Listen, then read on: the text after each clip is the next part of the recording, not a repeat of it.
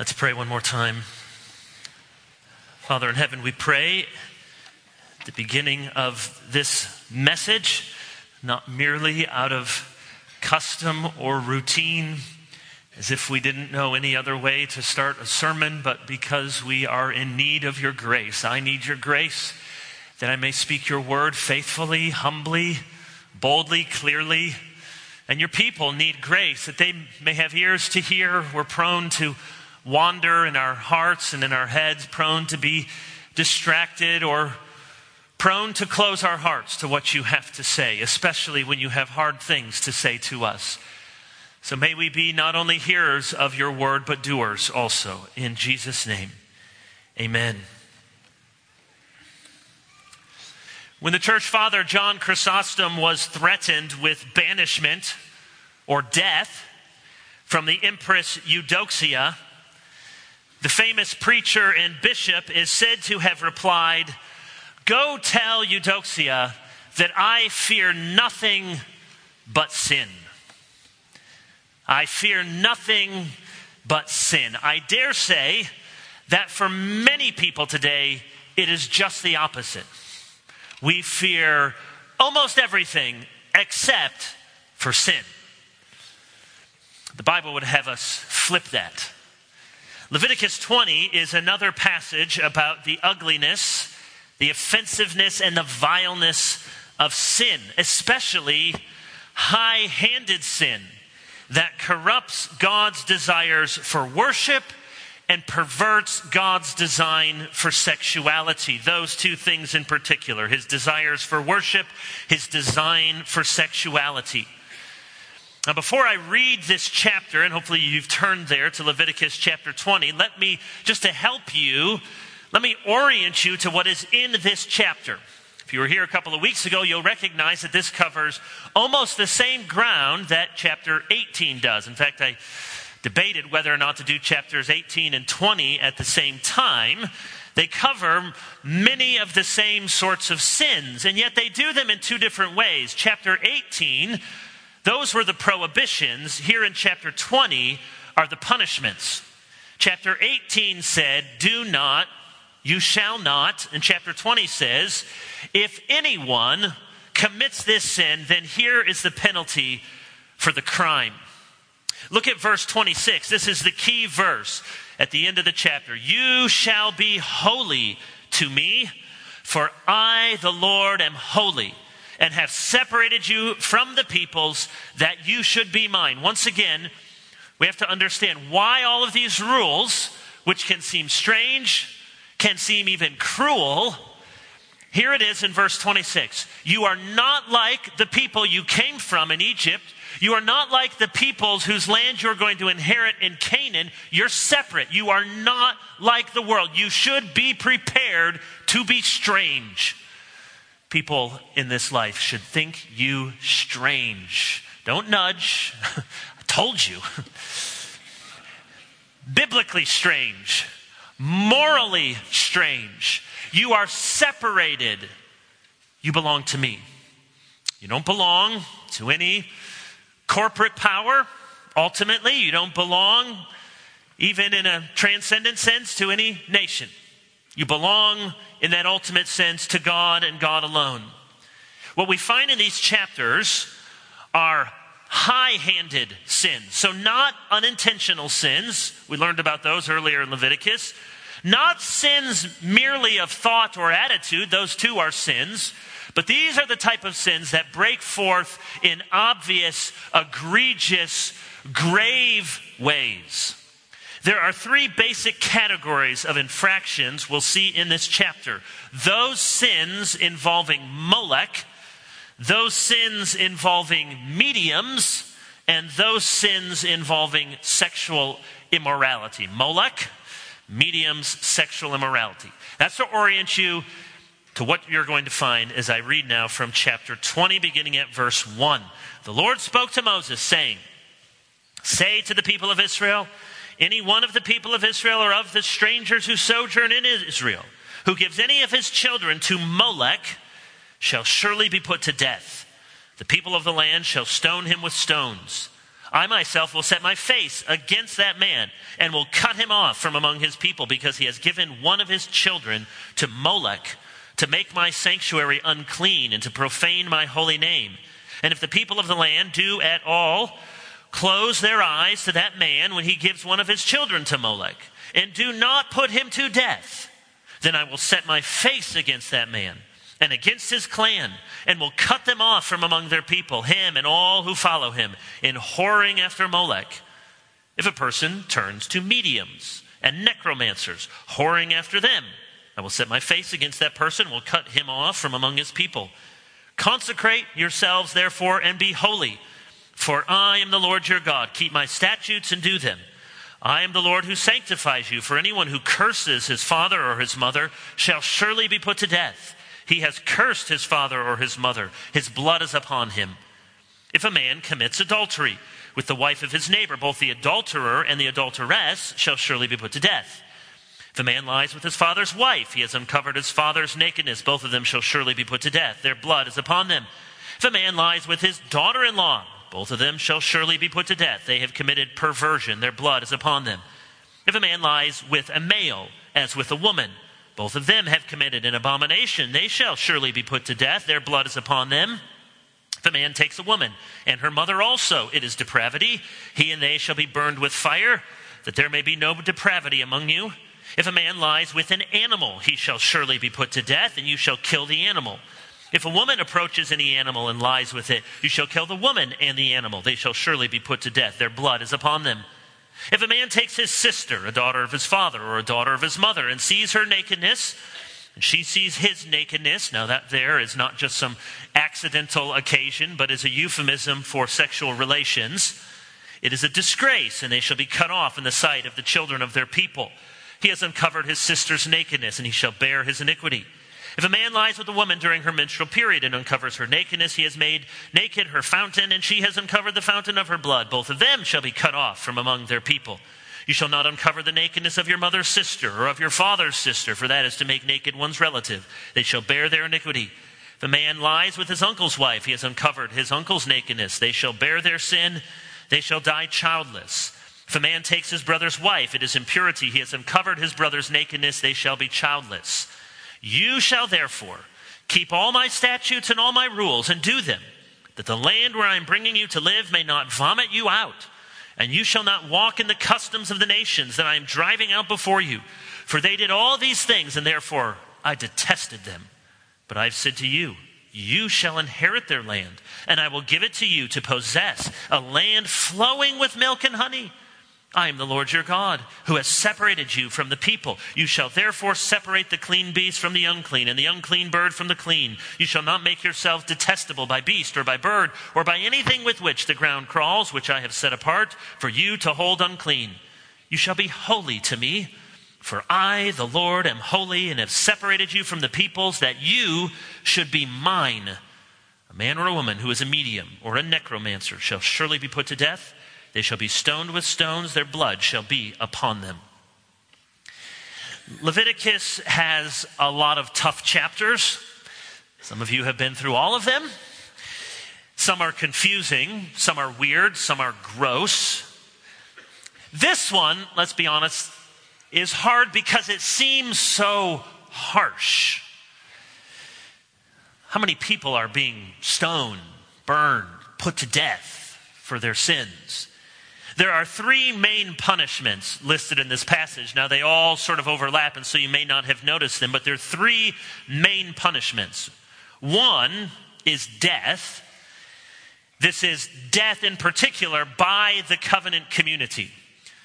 And most typically here it was with stones. So death was prescribed for those who sacrificed their children to Molech, for those who cursed their parents now, parentheses here Deuteronomy tells us more about this sin of cursing their parents. And in Deuteronomy, it talks about a child who is a glutton and a drunkard.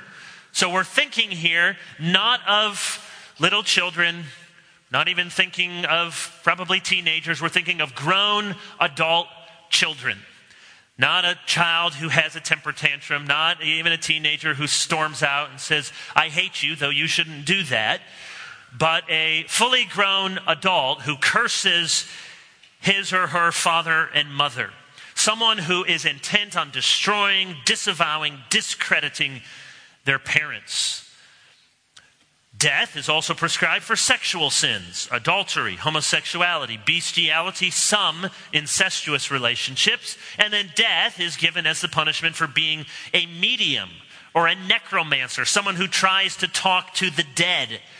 Elsewhere in the law of Moses, some of the other infractions that are met with death are blasphemy, false prophecy, man stealing, Sabbath breaking, premeditated murder. So, a number of sins that are also crimes and are punishable by death. That's one category.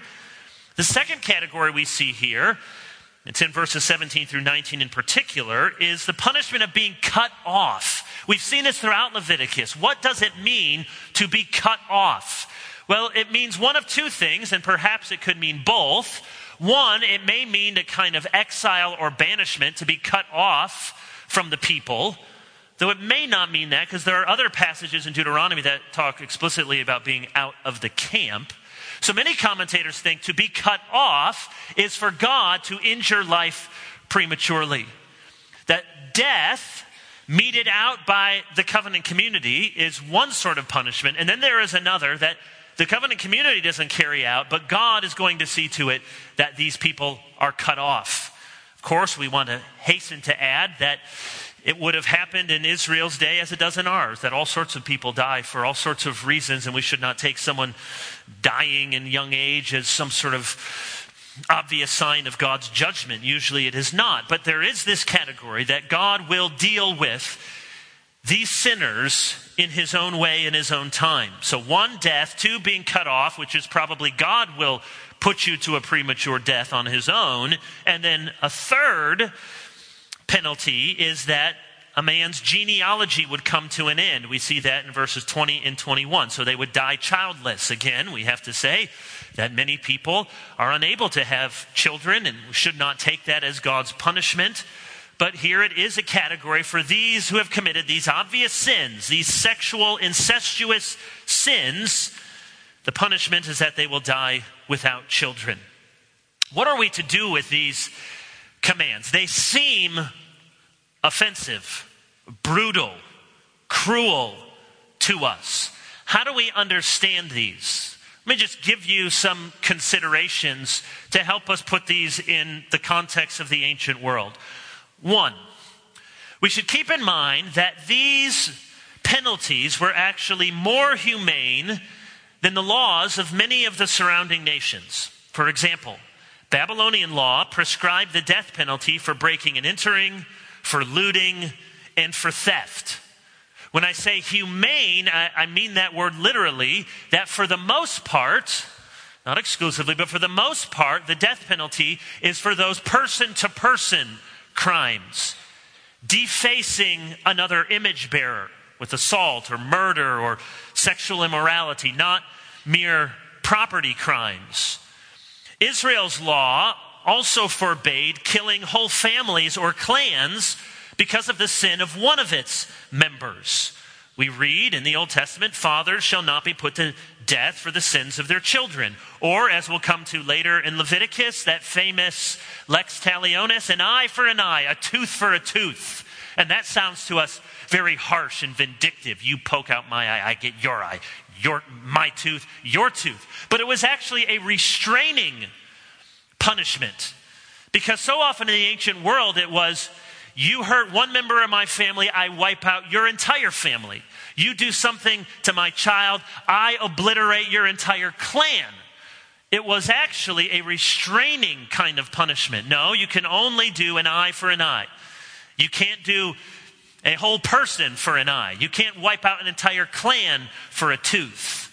So, actually, the laws here though they do still seem cruel to us, were relatively humane compared to many of the nations around them. That's one thing to consider. Second, we should remember from elsewhere in the Mosaic Law, Deuteronomy 17, Deuteronomy 19, we don't have time to go there, but it lays out the process by which these judicial proceedings would take place. There would be judges.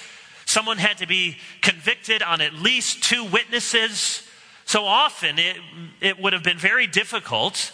You don't have DNA, you don't have uh, your phone's bugged, you don't have records, you, you just have witnesses. So there was a judicial proceeding that took place before someone was convicted of these crimes. A third consideration remember, they had no police force, they had no prison system.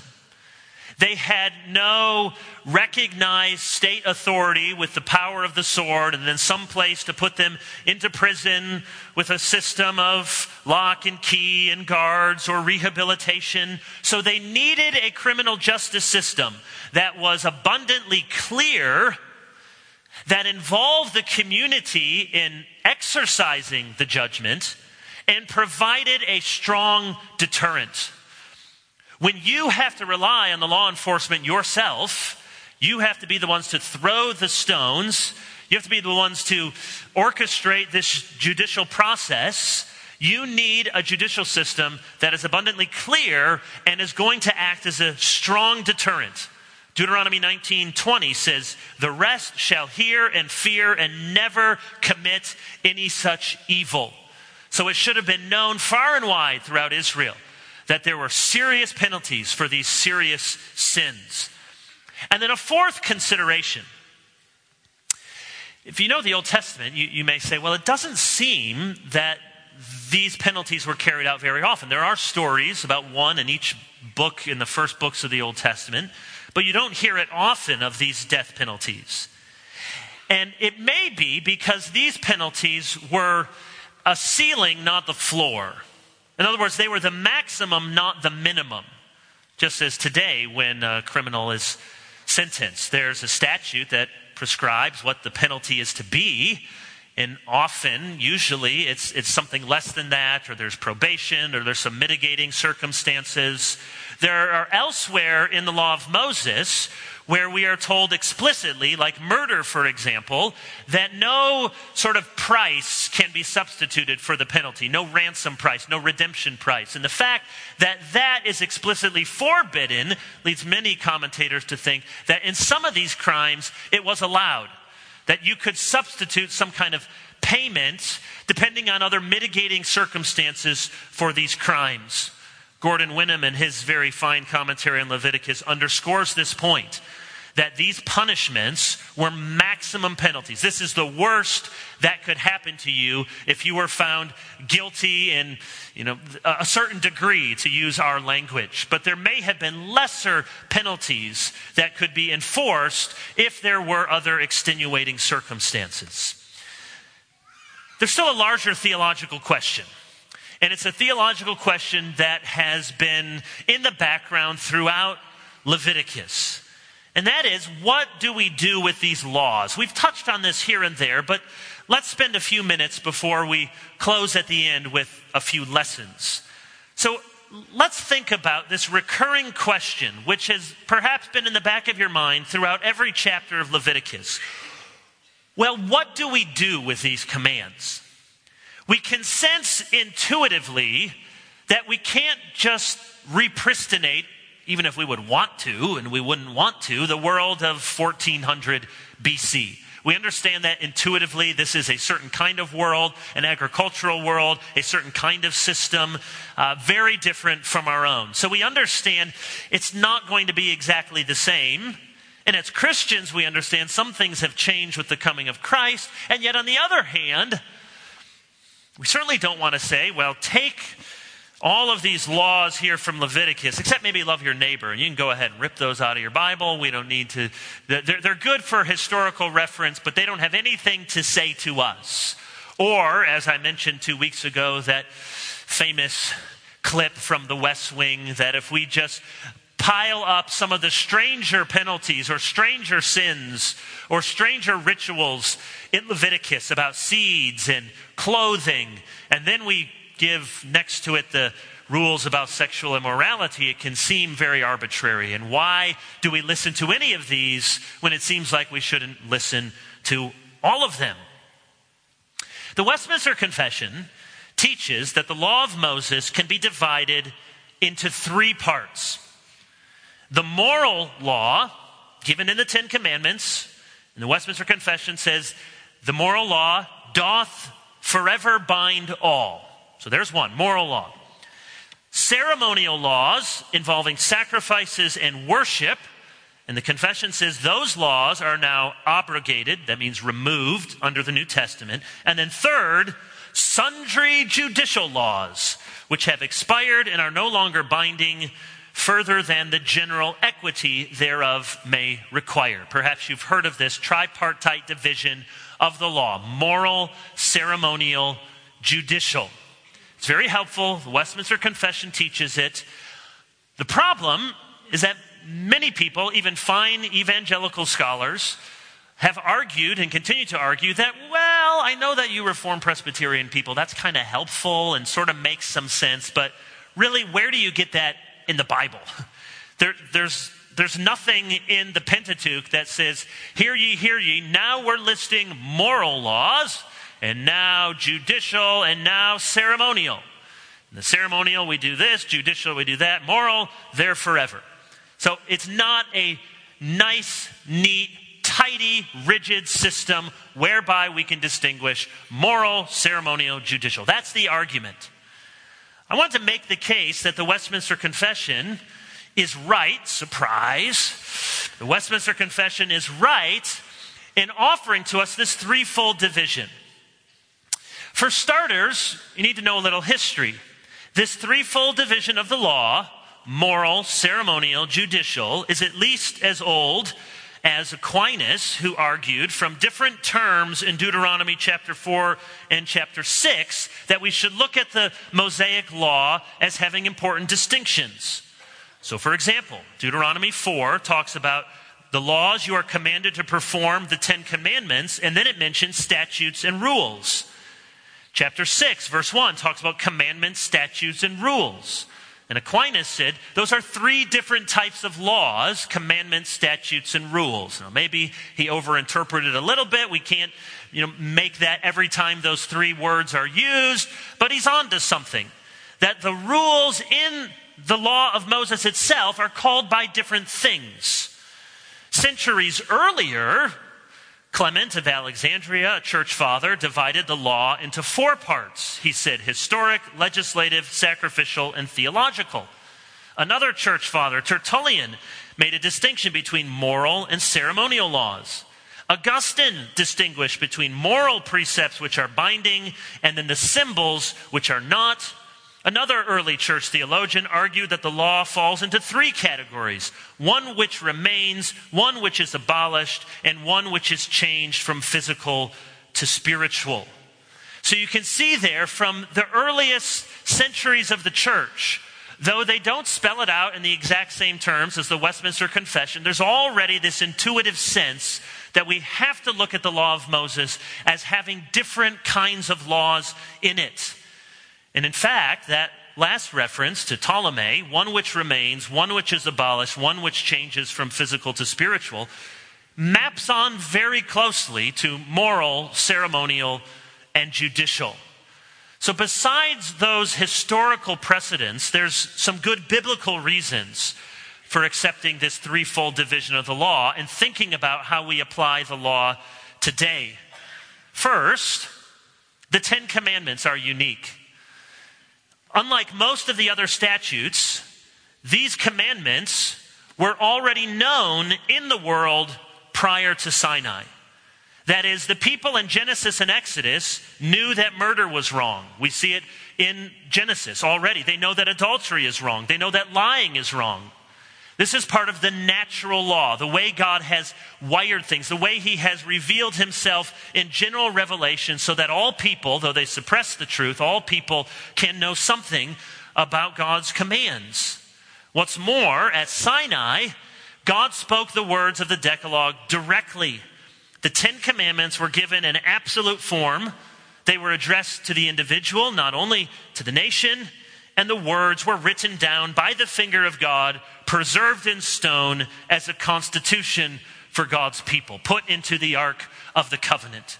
So there are lots of reasons, textual reasons, to show that it's not just some tradition or some helpful way because you have 10 fingers and 10 commandments, that from the beginning they understood the 10 commandments were something set apart, a part of the law, but something unique in its binding authority. That's one reason. Second, the Ten Commandments we see are distinguished from other commands within the law of Moses itself. If the Decalogue, Deca meaning ten, logos, words, and that's actually what it's called in the Old Testament, not the Ten Commands, but the ten words. The Decalogue you can think of as the Constitution. The other commands function as a kind of case law. Even under Moses, God's people did not take all of the commandments as being essentially equal. Think of Jesus himself talking about lighter matters and weightier matters. Or we've seen different penalties for different infractions. Even in this chapter, there are different penalties for different crimes. Doesn't, don't the prophets and then the New Testament tell us over and over that God desires mercy more than he desires sacrifices. So, from the very beginning, there was already an implicit and sometimes explicit kind of ranking among these commandments. Some were lighter, some were heavier, some were more essential, less essential. To violate some was this kind of penalty, others was the maximum penalty. And then a third, final reason the language used under Moses suggests something like ceremonial and judicial laws. So we've been talking about the moral law, the Ten Commandments, how that is set apart. But think about some of the language ceremonial and judicial. Often in Exodus and Leviticus, and then this word shows up again in Hebrews as the fulfillment, we have the word pattern. Now, what is a, a pattern? It's a model, it's a scale model. It's a pattern of something that is to come. Now, in the New Testament, it's then a further pattern of the heavenly reality to come. But the very word pattern, so all the sacrificial system, the tabernacle, the temple, those were called a pattern, and Hebrew tells us that pattern is fulfilled.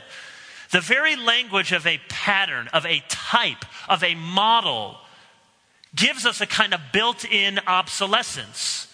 That when, when the building is complete, you don't need the architectural drawings anymore that when the superstructure is here, the nice model that you built and was really lovely to look at until you have the actual building. There was a built in obsolescence already with these ceremonial laws because they were but a pattern. They were always looking forward to something better, truer, brighter that would come. And then think about the judicial laws. Often these laws are given with reference to the land.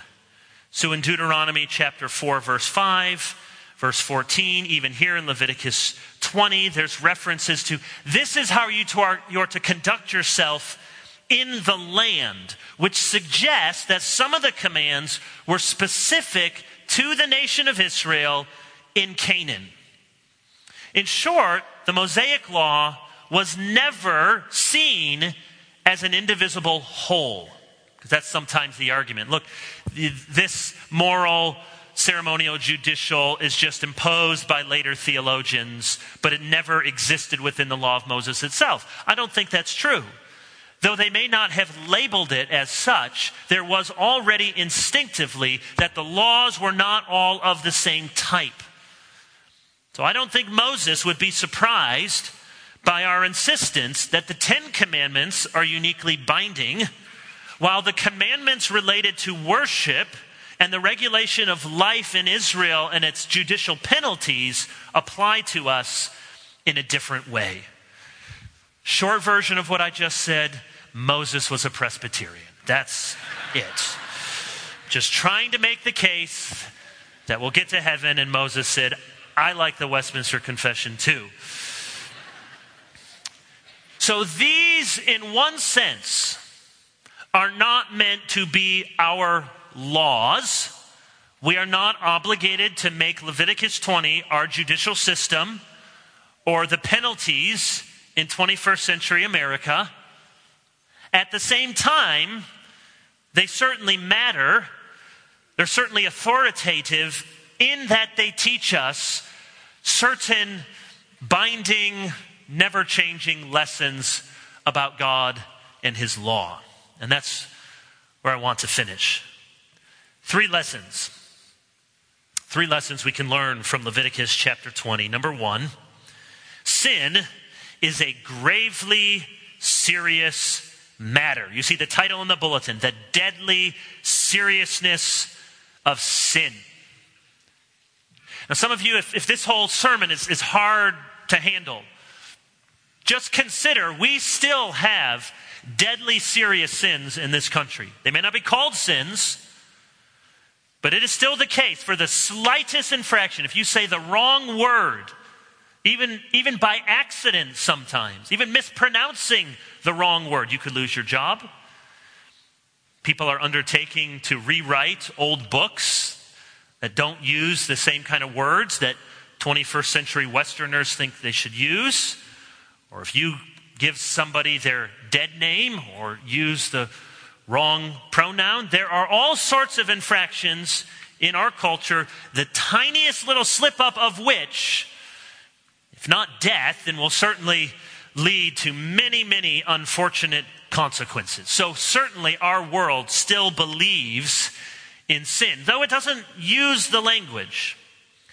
And in fact, this is a problem not just out there, but let's be honest, it's in the church. Too often we use lesser kinds of language instead of talking about sin. We might use words like struggle, brokenness, weakness. And there's an appropriate way. Sin involves a struggle, it involves brokenness. We're not the way we are, a weakness. And yet, if we only or mainly refer to sin with that kind of therapeutic language, we're not doing justice to the way the Bible speaks. The Bible has very angular language sin, iniquity, transgression, wickedness, evil, rebellion. And those words have a vertical focus. Do you see how struggle, brokenness, weakness, and again, there's a time and place to use words like that, but those have an internal focus. They, they describe my experience rather than an objective vertical. They describe what this action or behavior is relative to God. It's wickedness, it's rebellion, it's idolatry, it's spiritual adultery. Leviticus 20 reminds us of the utter seriousness of sin. There's a story from the early 1900s about an Australian pastor named Henry Howard.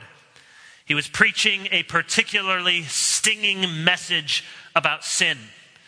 And sometime after the service, one of the officers of the church, so very, unlike what our officers would do, one of the officers of the church complained to the pastor that he was speaking too strongly about sin.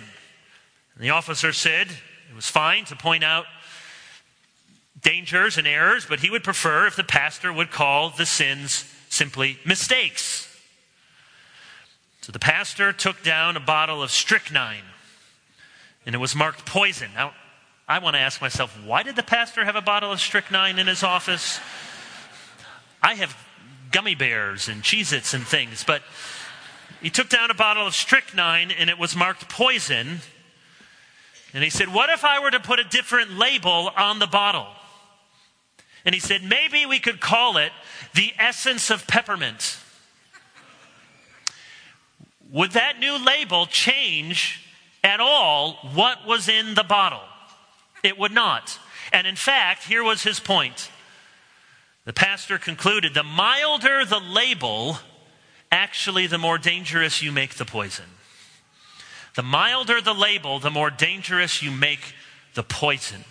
There's a reason to have the, the skull and warning in capital letters and danger and keep away from children and poison. It's to protect you. When we use milder language to call sin something other than it truly is before a holy God, it does not make us safer. It puts us in greater danger. We've ignored even what the New Testament says. You ever notice this in Romans chapter 1, Paul is talking about all the many different sins of God handing them over, and he uses as a prime example the, the sin of unnatural lust, the sin of homosexuality. And then he says in the concluding paragraph, and since they did not see fit to acknowledge God, God gave them up to a debased mind to do what ought not to be done. They were filled with all manner of unrighteousness, evil, covetousness, malice. They are full of envy, murder, strife, deceit, maliciousness. They are gossips, slanderers, haters of God, insolent, haughty, boastful, inventors of evil, disobedient to parents, foolish, faithless, heartless, ruthless. And then listen to this. Though they know God's righteous decree, that those who practice such things deserve to die. They not only do them, but give approval to those who practice them. What more stinging indictment could there be upon our own world? They do them, and then there are others, well, I don't do them. They give approval to those who do them.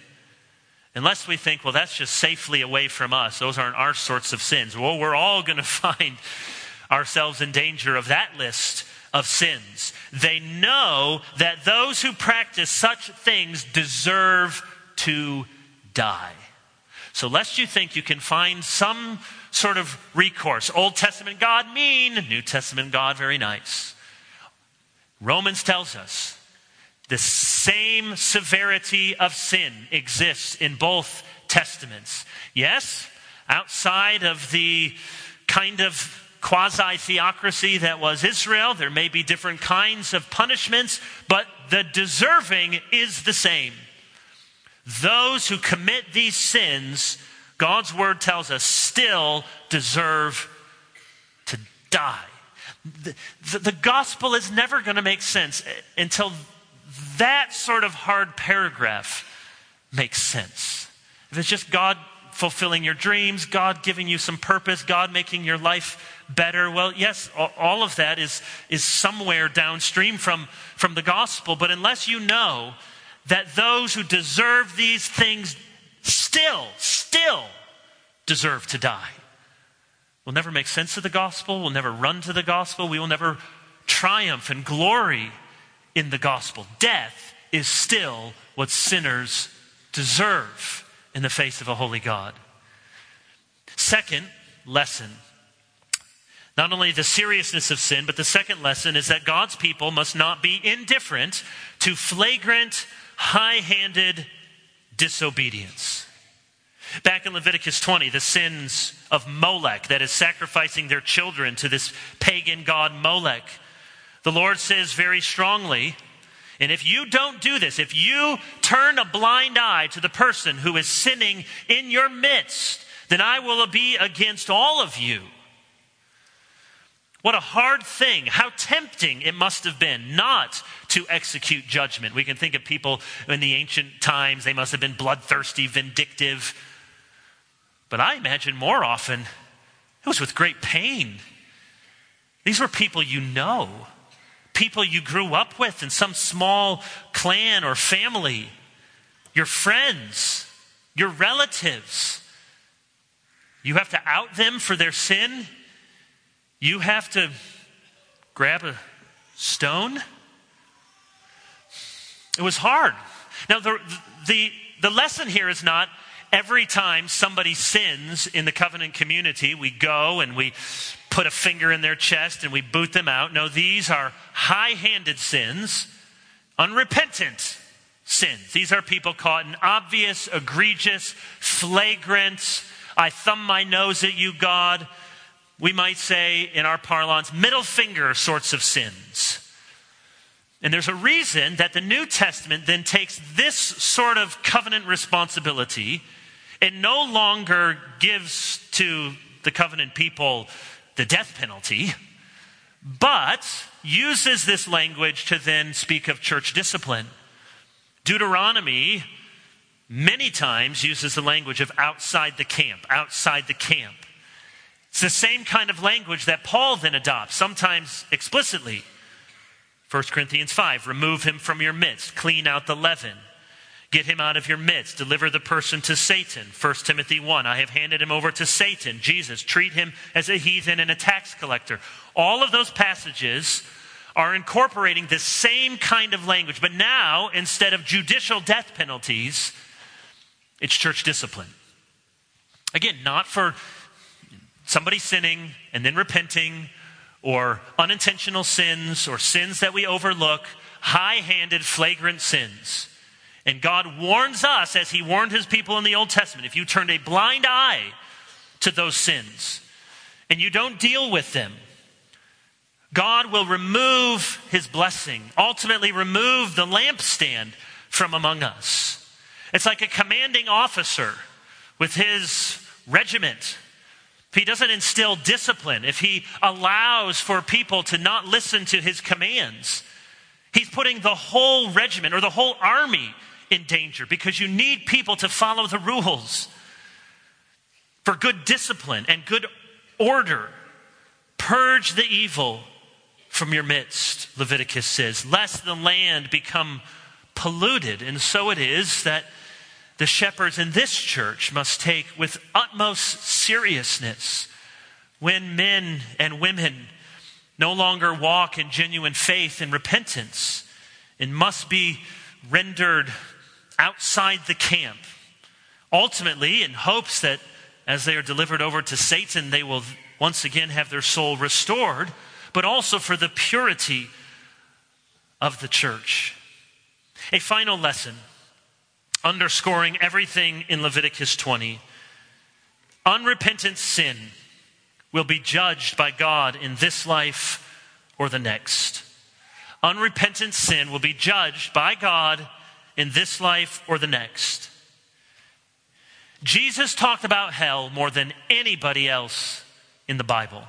Almost all of the uses of the word Gehenna in the New Testament are from Jesus. Do not fear the one who can destroy the body, but not the soul, Jesus said. Rather, fear him who can destroy both body and soul in hell.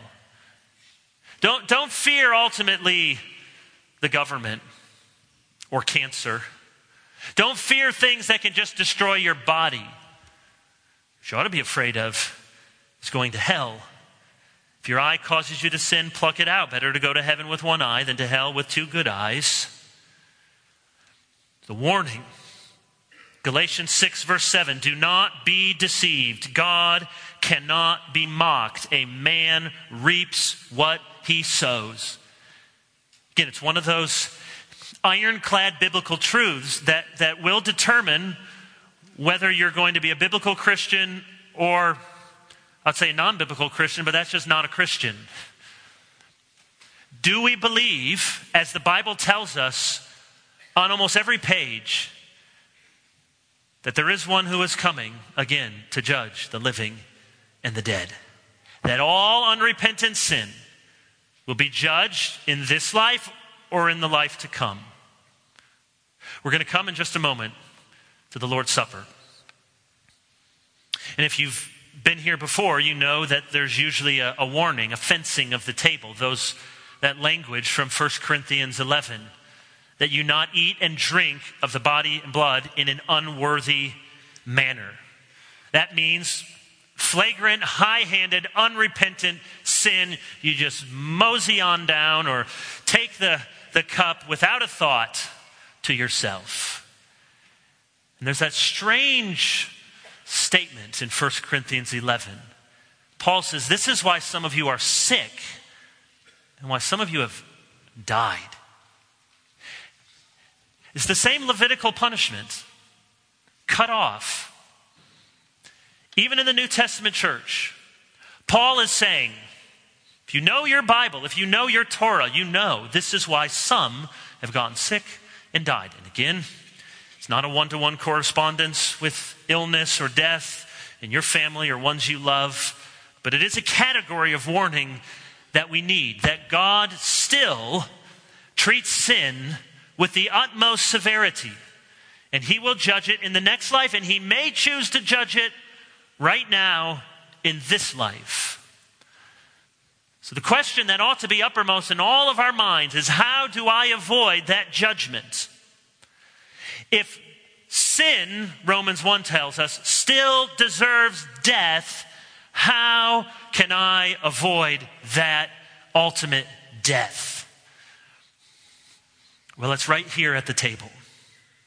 Because just as those words of institution speak that warning about partaking in an unworthy manner, so in just a moment, you will hear me say those words that whenever you eat this bread and you drink this cup, you do what? You proclaim his death.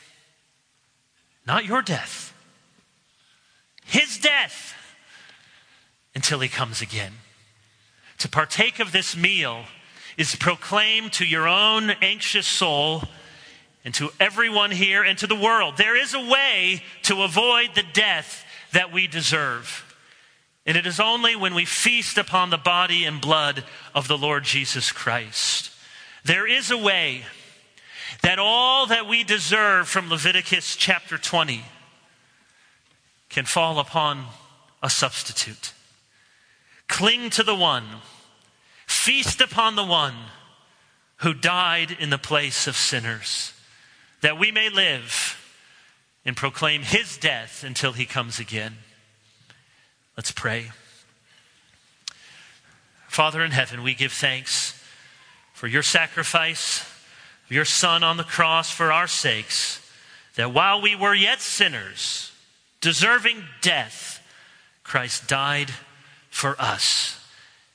The resurrection and the life, that in him and him alone we may be forgiven and live forever. In his name we pray. Amen.